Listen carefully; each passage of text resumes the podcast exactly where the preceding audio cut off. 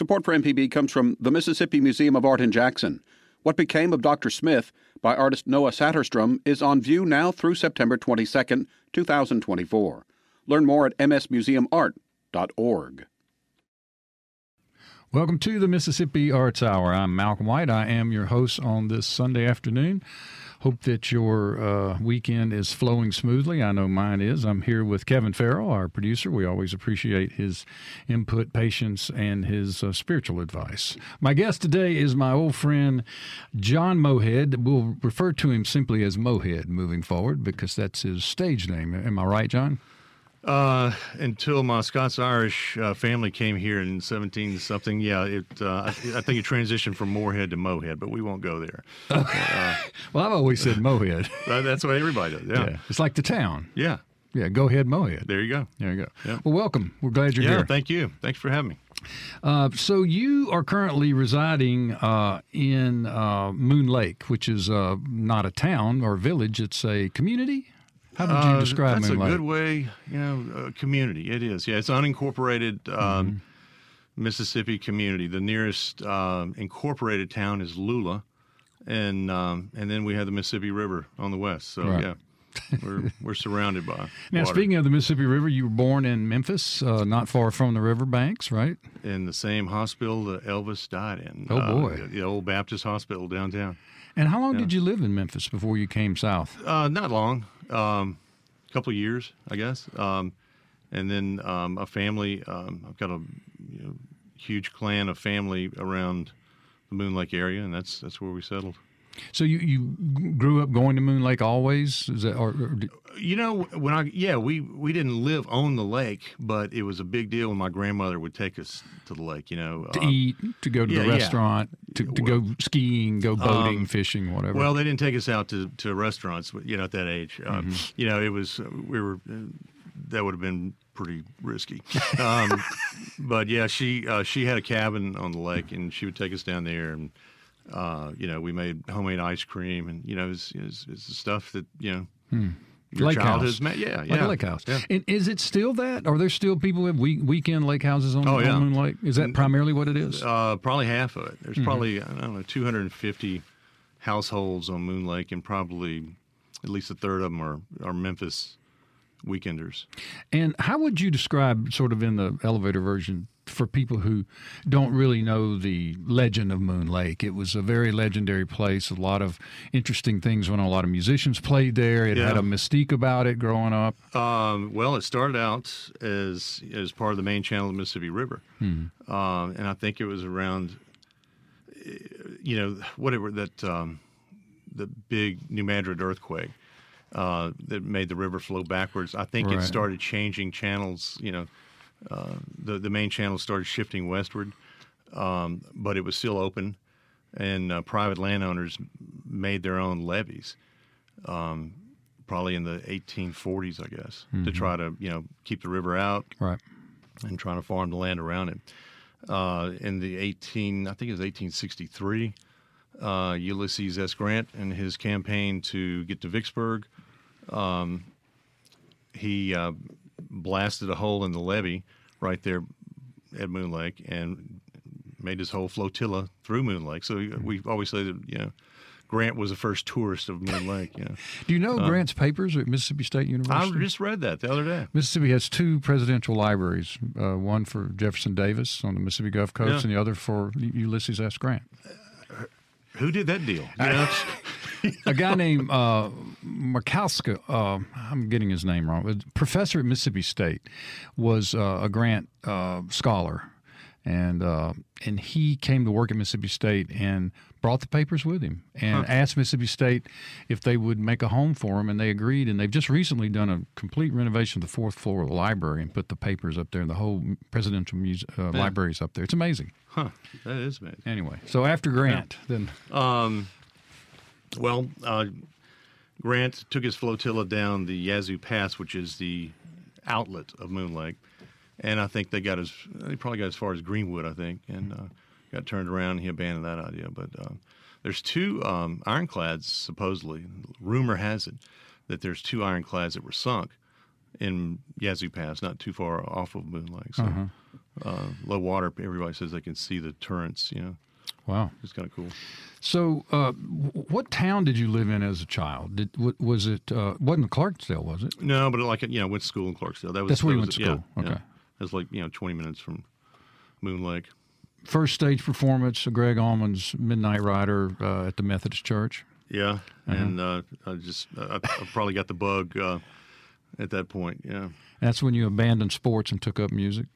that was kind of later on. That was. Mm-hmm. Um, you know, I was uh, uh, probably always somewhat of a loner, you know, and um, you know, I'm a total right brainer, and I was just kind of in my own world, and um, uh, you know, was in you know junior high band and all that, and then also did football, and um, you know, I got the attention of more girls with football than I did my um, saxophone skills, so I think I've stuck with uh, football for a while.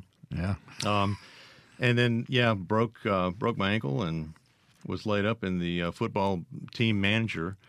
Uh, played country music, oddly enough, and um, and his family was a friend of Conway Twitty's. So, you know, I thought, well, hmm, we'll try to give this a See, try. Yeah, see how that works. yeah, um, yeah. But uh, speaking of you know Moon Lake, I mean, you know, Conway Twitty is his mother lived there. In fact, I remember when his mother was there, and his uh, son Michael Twitty. You know, they were all. I mean, got to know all those folks. But um, and then Conway himself had a nightclub right across from right across the street from the restaurant that I've got now. Uh huh. There, it was it was called Conway's. Believe it or not. Now, Catherine's, which is the restaurant Yeah. that, that was open there in the 30s, yeah. and that you now own and operate. Yep. Uh, we're going to talk more about the restaurant later. But is that a place that the Tangents would have taken me back in the 80s, uh, just for where bands played and good times were had by all? They didn't. Uh, I don't think they had music uh, there so much. Um, there was another place uh, right next to it um, called Uncle Henry's, Okay. and they ca- occasionally did. How but, many establishments, public uh, establishments, are there on Moon Lake? Well, uh, we've got the only show in town now. Back, Mm-hmm. back then, there were Uncle Henry's and, and Catherine's.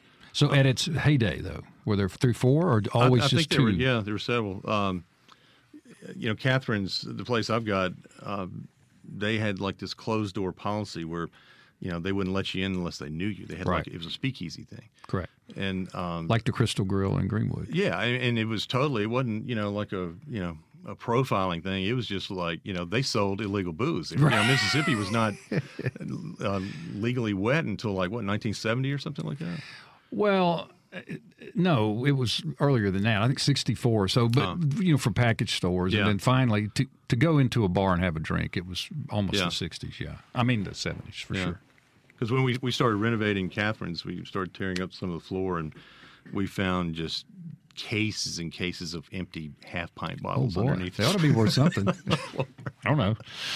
Uh, but at some point early in your life, you, you got interested in the blues, started hanging out with Sam Carr, going to his house and uh, Yeah. gigging with him, right? Or learning slide from him. Well, or, yeah, because I got like introduced to you know Conway Twitty and country music uh, back when it was really country music. You know, that was like in the um, late '70s, early '80s, and um, and then uh, the Jelly Roll Kings, uh, who were this is like the seven degrees of separation from Conway. You know, this, uh, the Jelly Roll Kings, which were the local blues band, they were the house band at Conway's and again, I didn't know that much later, but um, Sam Carr was the drummer for them. Sam Carr, Frank Frost, Harmonica King, and um, um, uh, Big Jack Johnson, oh, boy. a guitar player. That's- That an all-star Jelly- I know, man. I know.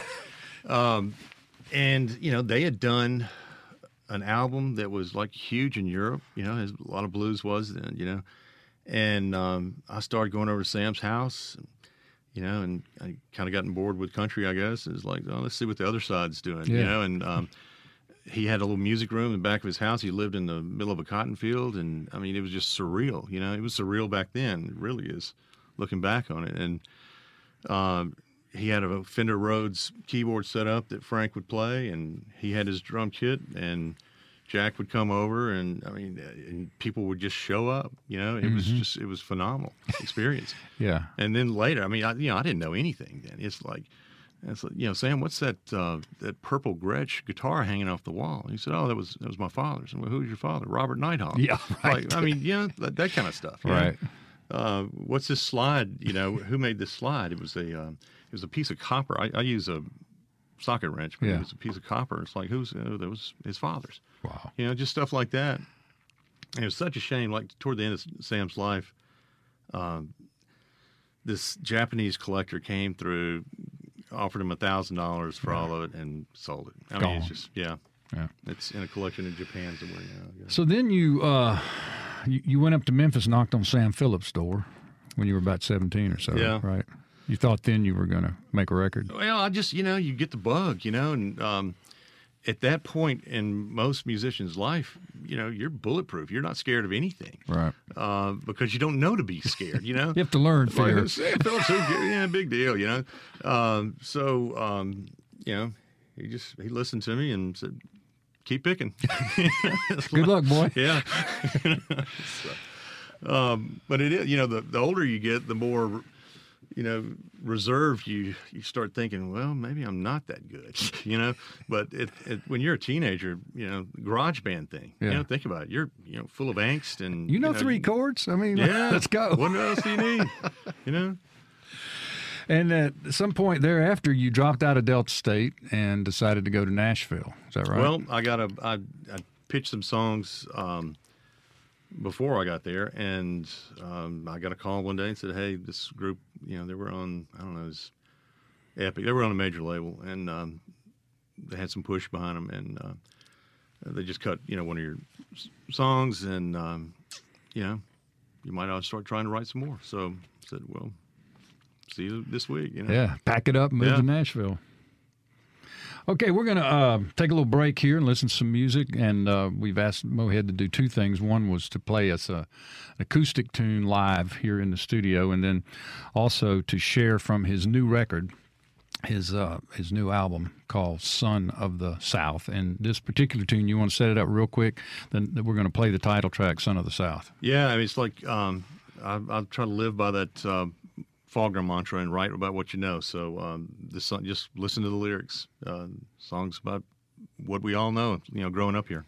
All right, Son of the South. Welcome back to the Mississippi Arts Hour. I'm Malcolm White. I am your host today in the studio with John Mohead. Welcome Yes, back, sir. John. Thank you. Glad you're here. That tune we just listened to is from your brand new record, LP, whatever you call them, disc these days. Uh, so this is like hot off the press, right? Yeah, uh, it's been out nationally for about eight weeks, I guess. Mm-hmm. Um, going to AAA radio with it, and um, and That's then- Americana to those of us who don't yeah, speak in yeah, and code. um, and then it gets released in Europe by um, a label that uh, used to have me there. Uh, it's called Continental.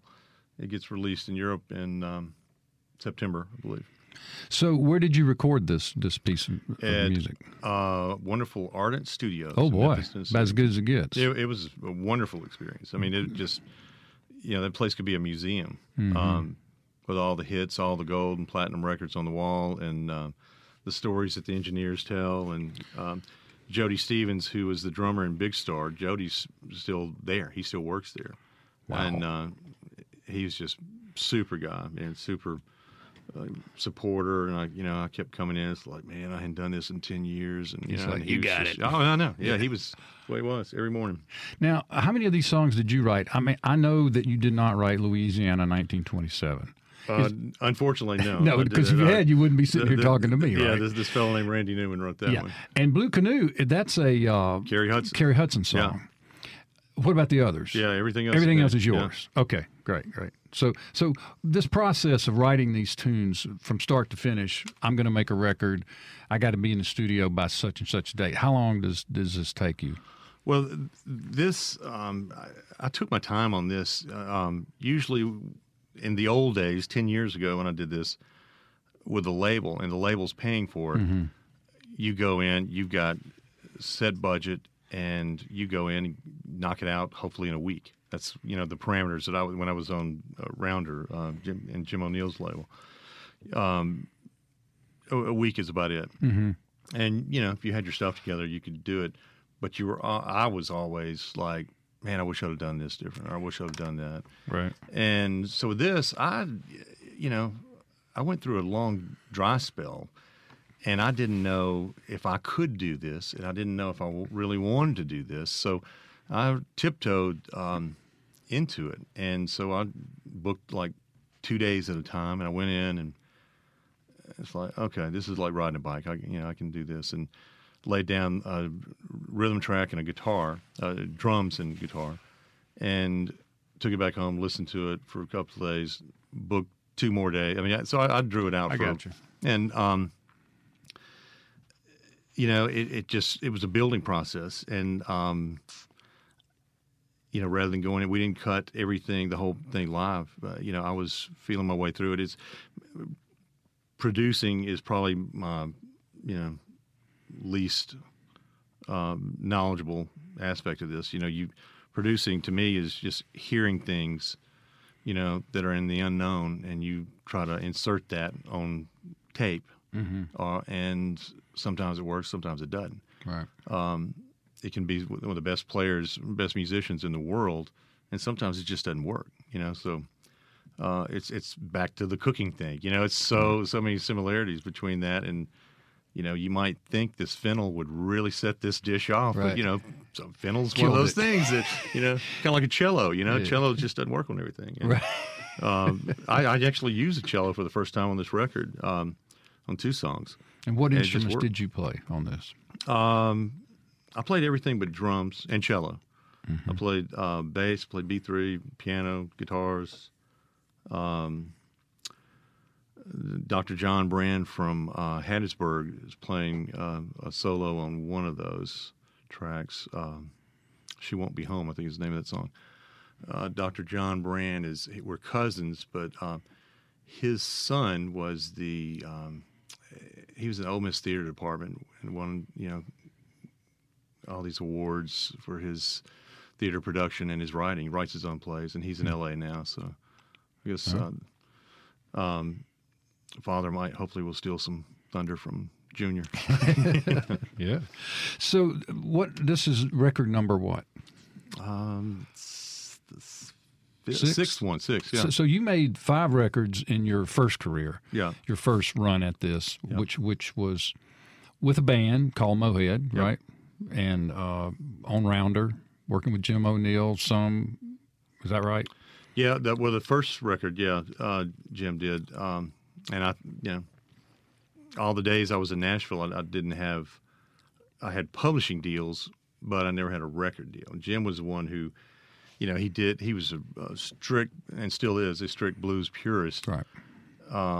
but he wanted to branch out, knowing that you know there is a lot more music in Mississippi other than just blues, and um, so he started this production thing called Okratone, and he shopped that out to Rounder, and that's where that came about. At the same time, he was uh, publishing Living Blues magazine, living in Yeah. Clarksdale, had the record store, Yeah, right, yeah, and doing this as well. yeah, and um, What year was this? '97, I believe, Okay. and that store was just—I mean, it was a mecca. Unbelievable. uh, you know, I met Billy Gibbons in there. He Yeah. just strolls in and just, you know, Jim O'Neal was was a literally a guru. Right. People were coming from all over the world. I mean, you know, heads of labels. Um, you know, Robert Plant his first visit to Clarksdale. That's where he went. He sought him out. Um, and so, you know, being under Jim's wing was, I mean, it was huge to me. You know, Right. um, and I was the first white artist that he'd ever cut. He'd never cut anybody like any genre like that. And of course, uh, Jim still is one of the scholars on the Mississippi uh, Blues Trail. He does Yeah. all the marker work. Still writes, still does research. He's very active, but he doesn't live in Mississippi anymore. Uh, Kansas City. Yeah. but yeah. Um, but that record actually, it was real raw, and you know, it's you know, it's it was just raw, and um, and it we cut it all live, and it was you know, it was in Jim's style. It was it was you know, it was a more of a roots version of his the blues stuff that he And got. that was Lula City Limits. Yes. Yeah. And um, and that's how I got the the gig with Bob Dylan through that. Uh, Bob Dylan's and his band were passing through Clarksdale, stopped at Shelley Ritter's um, Delta Blues Museum, and she had my CDs there, and along with others, and they they bought my CD, and um, one I this I don't know, it was months afterwards, I get a call, and this is nobody was really using cell phones then. This is like I says 97, 98. I get a call, and um, this guy said that um, Bob would like for you to open um, for him in Memphis and Birmingham and maybe Mobile. And you know, I just you know Bob, eh, Bob who? yeah, uh, Bob Dylan, and uh, so I'm just like, who in the heck is this? Yeah. You know. Um, and the guy kept saying, no, I'm I can't remember his name now. Um, but he was Dylan's road manager. And he's like, you know, Bob wants you to and um, so finally, we, we cut through the chase, and it was legit. And um, they send me a contract, and I'm just like, I'm calling all my friends, like, man, you won't believe it. I'm opening up for Dylan, you know? And the day before, I think the first one was, um, I think the first one was in Birmingham or Mobile. That's what it was. Um, the day before, they called me up and said, Bob decided not to do an opener. and I was devastated. I mean, it's the ups and downs of the music business. I was just like, oh my gosh, yeah. Wow. That's when he was doing like small theater shows. So I just, you know, went into severe depression, you know, after that, that. would have ended most Um, careers right there. And then, uh, like a month or so, two months later, they called me back and uh, said, um, Bob would like for you to be at the New Daisy on such and such date. And uh, there was one other date um, with it, and that was, I think, in, um, I think it was in Georgia. But um, uh, John Ruskey came as my roadie, you know, because Ruskey was like this huge Dylan fan. Yeah, And I said, yeah. oh, man, I'm opening up for Dylan at the New Daisy. You want to come? Sure. sure. So, um, so we're backstage. We, you know, get the, you know, the opening act sounds check and all that. And uh, Dylan comes in and he he has all this security, which I was amazed by. Like guys with, you know, machine guns. and Yeah, stuff. I mean, it's like serious security. but uh, Dylan had like this, you know, string tie on Yeah. And his cowboy hat. And I'll never forget as long as live, Ruskey's first comment out of his mouth, because Dylan's here. He's, you know, shaking our hands. And uh, Dylan starts walking off, and Ru- Ruskey says, He looks just like Mr. Lincoln. and I was like, That's so bizarre. It's like, What do you mean he looks like Mr. Lincoln? Mr. Lincoln looks like Bob Dylan. What do you mean? oh, man. So the list of people you work with is is pretty impressive. The Allman Brothers, Little Feat, Billy Joe Shaver, Tower Power, and on and on and on. Lucinda Williams, uh, the Dixie Chicks, Taj Mahal, Willis Alan Ramsey. Now, not many people have worked with Willis Alan Uh, Ramsey. no. Um, I have. I presented him one time, and talk about a quirky dude. yeah. Tell me about working Oh, with. Willis Alan Ramsey. Um, that was at a place. I think it was called the Magnolia Inn, and it was, um, gosh, was it? It's right there by uh, um, Falls River, Louisiana. Hmm. Um, trying to think of the name of that town. A lot of antebellum stuff. It's you know you cross the river, Natchez, and um, I cannot think of the name of the town. But this Tallulah? no, no, that's a Vicksburg. No, uh, Oh, this was like uh, wrong, wrong crossing. yeah. Um, anyway, but the, but the name of the, of the club was the Magnolia Inn. It was Right. like an old motor court Okay. that they had covered, but it was awesome. But he came in and he was uh, uh, just angry, you know, just like he was, you know, he didn't want to be playing there. It was a small place and um, sound was not great, and just you know, it's just one of those deals. But but it was Willis Alan Ramsey, man, you know. Well, when I worked with him, he was opening for uh, Emmylou Harris Hmm. at Howlin' Mouse, and uh, he he did a sound check, and he complained about the sound, the system, and Yeah. the everything the whole time, and then it, he came on, and he played through one song, and he just said, "Hey y'all, I can't hear myself at all." Really appreciate you being here, but that's it for me. And he walked off the stage, and that was the, the end of his show. he said he couldn't hear himself. So, but Good what a fa- I love the guy. I love his the, the Well, album. know, that that's just you know the whole story of why he's never done anything after that because he can't find a studio that can match the quality of and, and what he hears in his Yeah, head. It yeah. can't be replicated. Yeah. I mean, after that one record, uh, Ray Wylie Hubbard. I asked him. I said, "Well, how's Willis doing?" He said, "Oh, he's just crazy." Oh well, talented dude.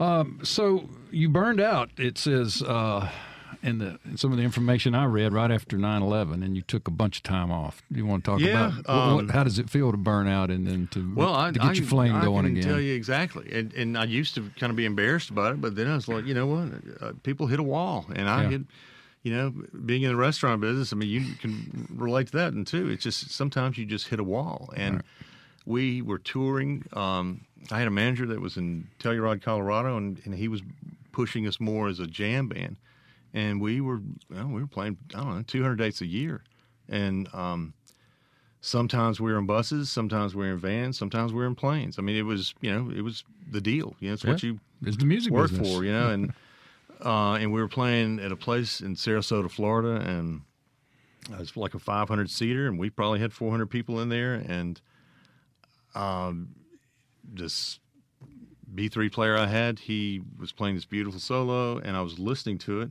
I just locked in on it, and I looked at the audience, and no one was listening. And it just got to me that no one was listening. I was like, "What are we doing here?" You know. Right. And I took my guitar off in the middle of the song and put it on the stand and walked down the street, sat on a park bench, and just you know, boohooed. You know, like I can't do this anymore. I'm You know, done. Yeah, I mean, and that was it. That was it. But um, you know, um, it led me to um, other things, and uh, you know, I, I did an art gallery in Clarksdale called the Brick Gallery, and um, got into you know, as a restaurateur, um, chef, and you know, I didn't plan on being a chef, but um, I couldn't find anybody that would work. So I was like, you know, I, I can cook. I, you know, I kind of studied under you know this Cajun guy, but I never, you know, nothing, no formal training. Right. And so, uh, but cooking for you know four people at your house to cooking for a hundred plates at dinner is a different animal. You know. It's the demise of most people who get into business. Somebody Yeah. tells them they're a good barbecue cook, and then they open a restaurant, Yeah. and that's the end of that story. Yeah. Or they can mix Once- a drink. You know, Once their like, money or all their investors' money's gone, so are they. yeah. My guest today is uh, John Mohead. He's got a brand new record out called Son of the South. Uh, in the first segment, we played a piece of the studio recording, the, the title tune, Son of the South. But now we're going to ask John to uh, open up his guitar case, get out his guitar, which he brought with him, and play a song live for us here in the studio. It's a it's an audience of two. It's Kevin Farrell and myself, and this tune is from the first record. Oh no, not the first. Was Lula City Limits the first record that you did? Yeah, but uh, that song was not on there. Wasn't on Uh, no, that was not on there. I, that, that's, Intro intro the train leaving Lula. Uh, I was renting a house on Moon Lake, and um, I had a golden retriever named Betsy, and uh, you could hear the train whistle blow in the town of Lula, which we're probably I don't know, as a crow flies, two miles from the train tracks, and the train whistle blew, and w- Betsy started howling, and I said, Betsy, that's a train leaving Lula. And afterwards, I thought, hmm, might be a song, and that's why I, you know, immediately wrote that down, and um, and then uh, later on, I was I was actually living over on Euclid Avenue, Right um, here in right Jackson. yep, Bel and uh, yeah, and started writing that song. So All right, train leaving Lula. Welcome back to our third and final segment of the Mississippi Arts Hour today. I hope you're having a lovely Sunday, and we are back in the studio with John Mohead. John, welcome back in. Thanks. And Kevin Farrell's here to keep us on track and out of the ditches. Th- thanks for bringing the guitar and playing uh, a live tune. Every now and then it's great not to have all pre-recorded music. Oh, Thanks, yeah. thanks for doing that. I don't need much of an excuse. You carry it around with you everywhere you go anyway. you? like like Duff Dura said, "Have guitar, will travel." That's right. That's right.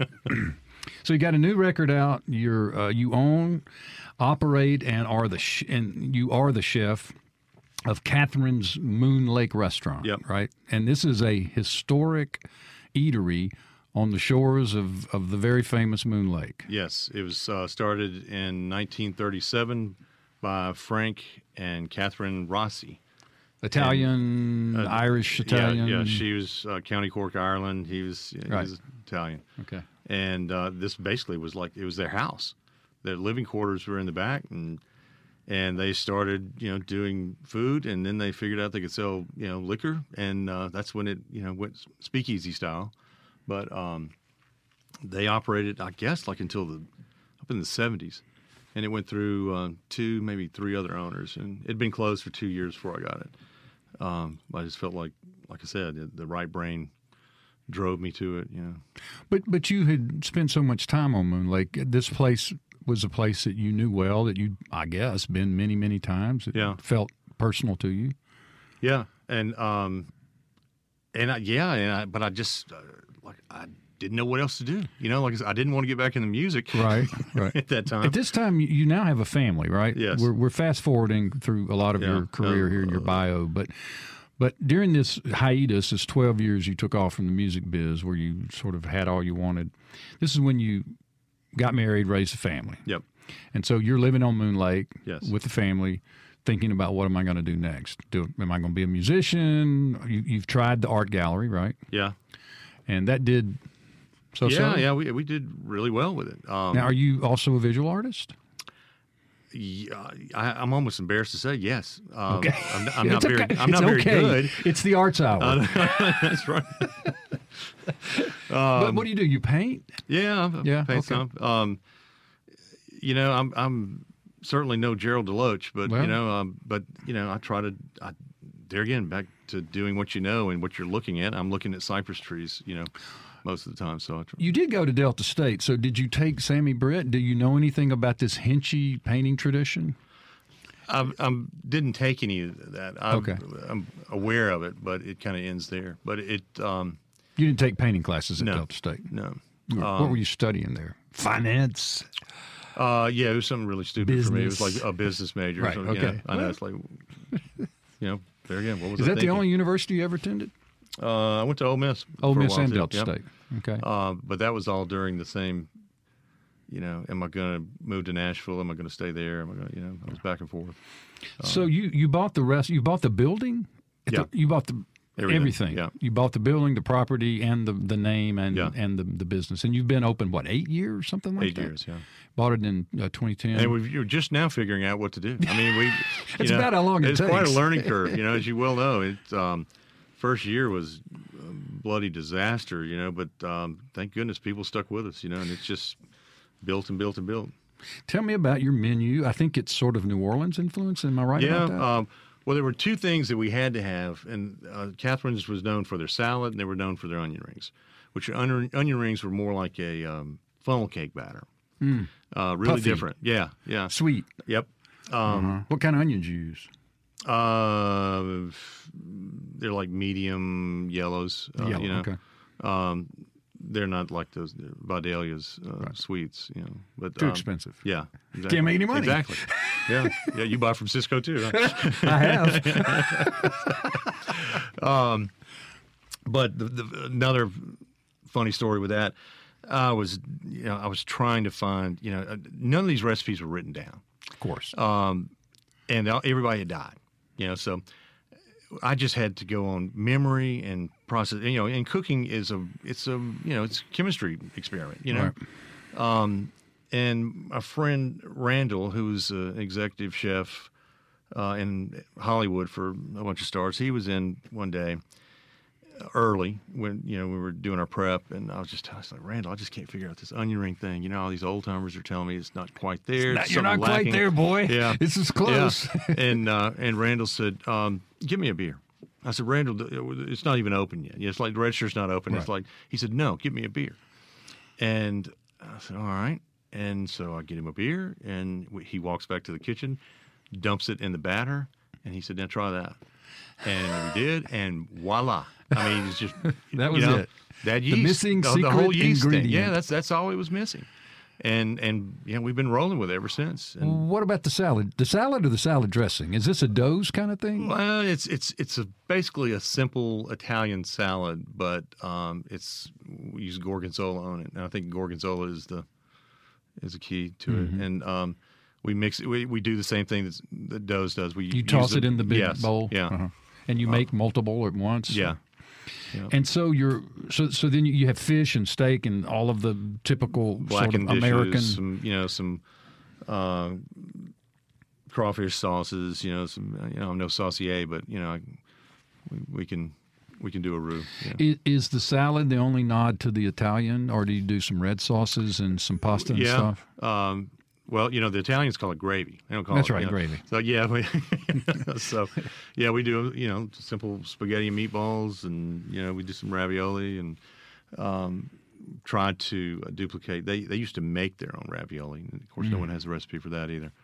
Uh, but that's that's Mm. or a- the patience. yeah, that's what I was gonna say. It's it's kind of like making tamales. It's Right. it's really really you know time consuming. You serve tamales? N- No, No. I just I you know that's that's a Greenville thing. You know, it's just, You're too far let, from Greenville. Yeah, let Greenville do their thing. You know, um, And you're open Thursday, Friday, Saturday, and Sunday. and Sunday. yeah, Now Sunday, like a brunch, a No, no, buffet. night. it's just same old, same old. yeah, and it's and, Same and. Sundays is like the fun day for us because one we're like, all right, this is this is our you know end of the week, Right.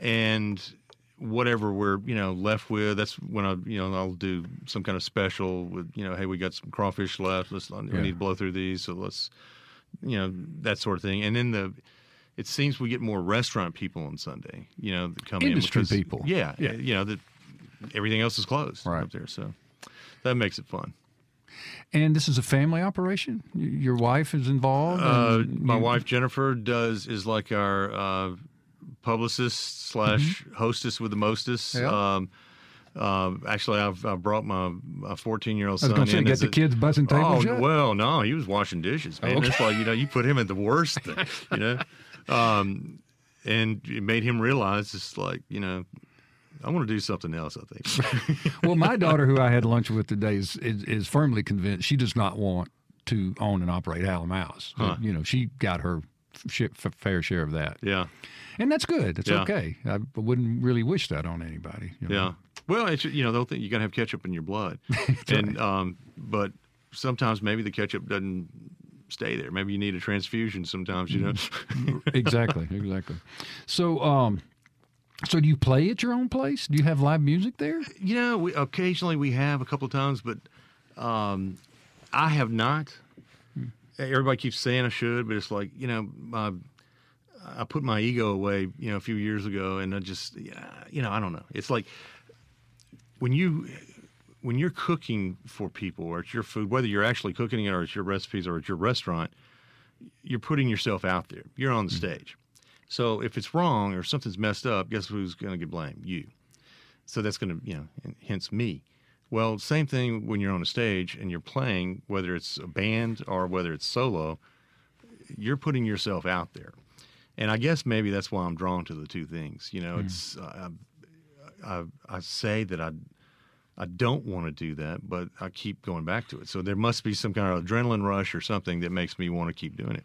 And um, you know, on, on stage, you know, you play a wrong note or whatever, it's you know, it's all me. It's all on me. So um, I don't think I could stand being like a Elvis in that uh, what was it? Um, that movie that Elvis was in, and he comes out of the kitchen, takes his apron off, and jumps on stage and plays. You- You're not that guy. No, no, no, no, no. You're not the guy that bursts out of the kitchen and starts singing, "Oh, Mama Maria." You know, No. yeah, okay. The- You know, there's a guy down in uh, uh, Port Gibson who has the fried chicken place, and he comes out of the kitchen and he sings. It's delightful. Who, there, you know, there was a guy that was in New Orleans, At the grocery store there. and he used to he had full chef regalia, and his whole shtick during his show was he would cook, cook a pot of gumbo. Oh yeah, yeah. I, I booked that guy a bunch of times Um, at Gumbo Festival. What was his name? I don't remember. But, Uh, yeah, that was but, his but I know that I know who you're talking about, and I've worked with that guy during the whole set. He cooked a pot of gumbo and talked about it and played songs about gumbo. Man. That, that could be your third career. Yeah, I, what was So- it? The, the Cajun uh, chef, uh, Justin. Justin uh, Wilson. Yeah, maybe I I, could do that. guarantee. Yeah. Put some, uh, you know, some over, not overall, some uh, suspenders on, and Yeah, uh, he was a great storyteller. We loved him. So, are you going to go out and, and support this record? So Yeah. you got to do some playing there, right? Yeah, um, I, I just you know when I got into this and I told the uh, promotion people, it's like, are you you know how committed are you on this? And it's like, look, I am committed, but I'm not going to play you know every smoky bar that you know that an agent will put me in. I don't want to do that. I, I want to, you know, this time around, I want to be heard and. Um, and where I'm getting airplay, I'll go play, and you know where I'm not, you know, I'm steer away right now. You know, just um, I don't want to kill myself and go through all that again. And and music's changed so much now. You know, it's just it's a different game. It's um, people don't really buy music anymore. No. You know, um, uh, this uh, girl that I met who was uh, at, at Ardent, um, she'd put out some um, an EP, had it on Spotify, and had uh, like over a hundred thousand downloads. And she said, "How much money do you think I made?" I said, "Uh, "You know, I don't know." She said, "Like it was like eight hundred dollars." Good lord. You know, it's like uh, you just, you know, there are people that do well with this, and you you kind of have either you're going to go and be an entertainer, do cover songs and entertain people and get paid well, Yeah. or you're going to be the artist, the uh, the starving artist, and you know you're going to do this, you know, the singer songwriter thing, or you know the original band music or whatever. But uh, you know, I'm convinced that we're like, you know, like in the 30s, 20s, and 30s, the jazz musicians. No one, I mean, no one was paying those guys. They didn't Right. get any notice. They just um, they did what they did because they loved it, and um, they weren't thinking it's like, oh man, we're going to make have a million seller with this because they weren't going to get any airplay, you know. Right. And I think we're at that stage now. You know, I think music is um, is more regional. You know, um, you know when we were, you and I were in this albums and new release was a big deal. Sure. Now it's a new game. Right. You know, the games are the new rock stars. You know, we're not. No, we're I'm not. certainly not. you know, but it's just it's totally totally changed. And um, since this is the arts hours, like, and I, I think we all have to figure out how to make people appreciate something that's created from nothing, you know, and taking it to fruition rather than you know what the new game or new app of Yeah. the week is. You know. Well, thank you for coming and uh, performing live for us and, and being my guest today on the Arts Hour, uh, John Mohead. And uh, you, my friend, will never be a starving artist because you are a chef and you own a restaurant. There you go. you know what? I I, I feel uh, this has become a cliche, but I, I truly I'm in a good place in life, and I'm I'm happy. I've got a great family. I've got a, a great business, and you know if I get to go out and play some, yeah, hey, that's you know whipped cream on top. You know, Well, congratulations on the new record, and uh, we'll come visit you and eat some salad and some uh, beer battered onion rings. there you go. All right, John Mohead, thanks for being here. We'll see you next Sunday right here on the Mississippi Arts Hour. Until then.